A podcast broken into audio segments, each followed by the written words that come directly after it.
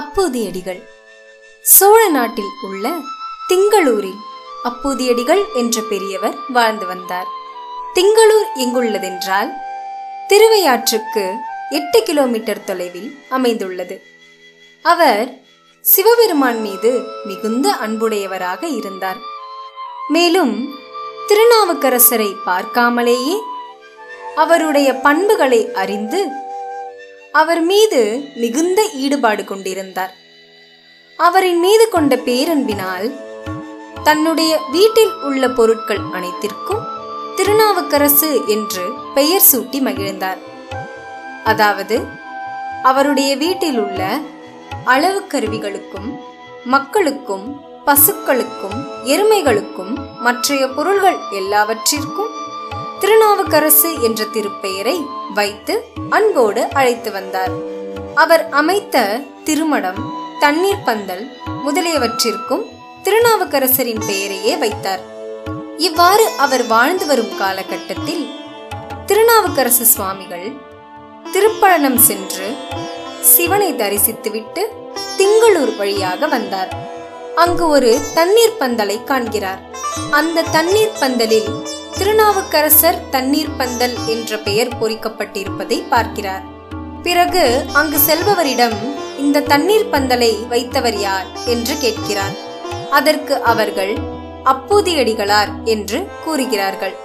மேலும் திருநாவுக்கரசு என்று பெயர் வைப்பதுதான் அப்பூதியடிகளாரின் வழக்கம் என்றும் அவர்கள் கூறினார்கள். இதை கேட்ட திருநாவுக்கரசு சுவாமிகள் அவர் இவ்வாறு செய்வதற்கு என்ன காரணமாக இருக்க முடியும் என்று யோசிக்கிறார். பிறகு அவருடைய இடம் எங்கே இருக்கிறது என்றும் கேட்கிறார். அதற்கு அவர்கள் அப்போதையடிகளாரின் இல்லம் அருகில்தான் உள்ளது என்று கூறுகிறார்கள். உடனே அங்கிருந்து புறப்பட்ட திருநாவுக்கரசர் அப்போதையடிகளாரின் இல்லத்திற்கு வந்து சேர்கிறார். சிவனடியார் தம்முடைய வீட்டிற்கு வந்ததை அறிந்த அப்போதியடிகளார் விரைந்து வந்து அவரை வணங்குகிறார்.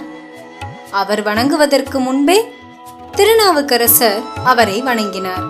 பிறகு அந்த சிவனடியாரை வரவேற்று உபசரித்து அவர் வந்ததன் காரணம் என்ன என்று அப்போதையடிகளார் கேட்கிறார்.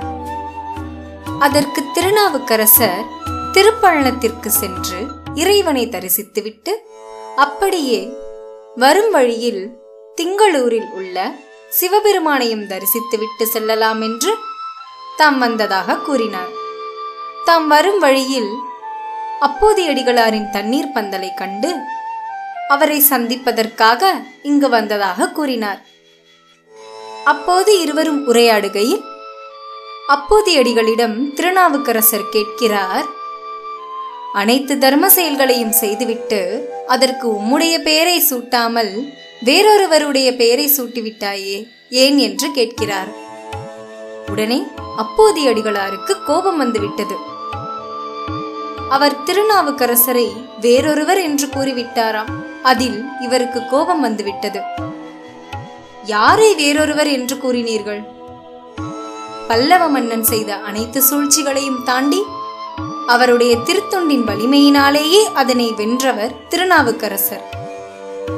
அது மட்டுமில்லாது சிவபெருமானுக்கு நாம் செய்யும் திருத்தொண்டின் பயனாகவே நம்முடைய வினைகள் அனைத்தும் நீங்கும் என்று பாமரர்களுக்கும் புரியும்படி எடுத்து கூறியவர் திருநாவுக்கரசர். அது மட்டுமில்லாது அவரை கல்லில் கட்டி கடலில் தூக்கி வீசி எறிந்தார்கள். அப்பொழுதும் அவர் சிவபெருமானையே நம்பி அவருடைய நாமத்தை மட்டுமே கூறி கடலில் தெப்பமாக மிதந்தார். இவ்வளவு பெருமை வாய்ந்த திருநாவுக்கரசரை பற்றி அறியாதவர்? இந்த பூமியில் இல்லையே. ஆமாம் இவ்வளவு கேட்கிறீர்களே நீங்கள் யார்? நீங்கள் எங்கே வசிக்கிறீர்கள்? என்று சிவனடியாரை நோக்கி அப்போதையடிகளார் கேள்விகளை தொடுக்கிறார். அதற்கு திருநாவுக்கரசர் நான் சிறியவன்தான். சிவபெருமானால் சூளை நோய் தரப்பட்டு அவரால் ஆட்கொள்ளப்பட்ட சிறியவன் நான் தான் என்று நகைப்பாக கூறுகிறார். அதை கேட்ட உடனேயே அப்போதியடிகள் சாஷ்டாங்கமாக அவருடைய காலில் விழுந்து வணங்குகிறார். அவர் திருநாவுக்கரசர் என்பதை அறிந்ததும் அவருடைய கண்களில் நீர் வழிகின்றன. தாம் இத்தனை நாட்களாக அன்பு கொண்ட திருநாவுக்கரசர் தம் எதிரிலேயே நிற்பதைக் கண்டு அகம் மகிழ்ந்து கண்ணீர் வடிக்கிறார். பிறகு தம்முடைய மனைவியிடமும் சென்று திருநாவுக்கரசர் வந்திருக்கிறார் என்று கூறி தம்முடைய சுற்றத்தாரிடமும் சென்று திருநாவுக்கரசரை வணங்குமாறு அன்போடு கேட்டுக்கொண்டார். பிறகு அவரிடம் தம்முடைய வீட்டில் திருவமுது செய்வதற்காக வேண்டுகிறார். மனம் முழுதும் மகிழ்ச்சியோடு அவருக்கு உணவு சமைக்கிறார்கள். உணவு பரிமாறுவதற்கு இலை வேண்டுமல்லவா? அதனால் தம்முடைய மகன் மூத்த திருநாவுக்கரசரை இலை அறுத்து வருமாறு தோட்டத்திற்கு அனுப்புகிறார். அவ்வாறே இலை அறுப்பதற்காக தோட்டத்திற்கு சென்ற மூத்த திருநாவுக்கரசரை பாம்பு தீண்டியது. இருப்பினும் அவன் அதை பொருட்படுத்தாது வாழை இலையை அறுத்து தன் தாயிடம் கொடுத்துவிட்டு மயங்கிச் சரிகிறான். அதை கண்ட அப்போதியடிகளும் அவருடைய மனைவியும் என்ன செய்வதென்று அறியாமல் தவித்தார்கள். பிறகு தம்முடைய பிள்ளையின் காரணமாக திருநாவுக்கரசருக்கு உணவு அளிப்பதில் எந்த தொல்லையும் வந்துவிடக்கூடாது என்று அவர்கள் தம்முடைய பிள்ளையின் மரணத்தை மறைக்கிறார்கள். திருநாவுக்கரசருக்கு உணவளிப்பதற்காக வேண்டிய ஏற்பாடுகளை செய்துவிட்டு அவரை திருவமுது செய்வதற்காக அழைக்கிறார்கள். அவரும் எழுந்து கை கால்களை சுத்தம் செய்துவிட்டு தம்முடைய நெற்றியில் திருநீரை பூசுகிறார். பிறகு அந்த திருநீரை அப்போதியடிகளுக்கும் அவருடைய மனைவிக்கும் அளிக்கிறார். உம்முடைய மூத்த மகனையும் வரச் சொல்க என்று கூறுகிறார். அதற்கு அப்போதி அடிகளார் தயங்கிக் கொண்டே அவன் இங்கு உதவ மாட்டான் நீங்கள் திருவமது செய்யுங்களேன் என்று கூறுகிறார். இறைவனுடைய திருவருளால் நடந்தது அனைத்தும் அவருக்கு புலப்படுகிறது. அதாவது திருநாவுக்கரசருக்கு புலப்படுகிறது. உடனே அவர் அப்போதி அடிகளிடம் என்ன நடந்தது என்று உண்மையை கூறுமாறு கேட்கிறார். திருநாவுக்கரசரிடம் பொய் கூறவும் முடியாமல் அதை மறைக்க முடியாமல் அவரும் நடந்தவற்றை அப்படியே கூறுகிறார். என்ன காரியம் செய்துவிட்டாய் நீ? உம்முடைய குழந்தை இறந்ததை கூட மறைத்து எனக்கு உணவளிக்கிறாயா? என்று அவருடைய அன்பின் ஆழத்தை திருநாவுக்கரசர் உணர்கிறார். பிறகு திருநாவுக்கரசர் உயிர் நீங்கிய அந்த குழந்தையின் சவத்தை காண்கிறார். அதன் அருகில் சென்று ஒன்று கொலாம் என்று தொடங்கும். திருப்பதிக பாடலை பாடி மூத்த திருநாவுக்கரசரை உயிர் பெறச் செய்தார். தூக்கத்திலிருந்து விழித்தவன் போல எழுந்த திருநாவுக்கரசன் திருநாவுக்கரசு சுவாமிகளின் திருவடிகளை வணங்குகிறான். அவனுக்கு திருநாவுக்கரசர் திருவெண்ணீற்றை அளித்தார். இங்கு அப்போதையடிகளும் அவருடைய மனைவியும் தம்முடைய புதல்வனால் திருநாவுக்கரசர் திருவமுது செய்ய முடியாமல் போய்விட்டதே என்று வருத்தத்தோடு நின்றிருந்தார்கள்.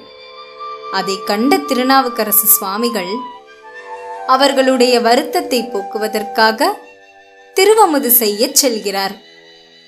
அப்போது அப்போதியடிகளையும் அவருடைய புதல்வர்களையும் தம்மோடு அமர்ந்து உணவு அருந்துமாறு அவர் கேட்டுக்கொண்டார். அதை அவர் ஒரு கட்டளையாகவே பிறப்பித்தார். உடனே அவருடைய சொல்லை தட்ட முடியாமல் அவர்களும் அமர்ந்து உணவுண்டார்கள்.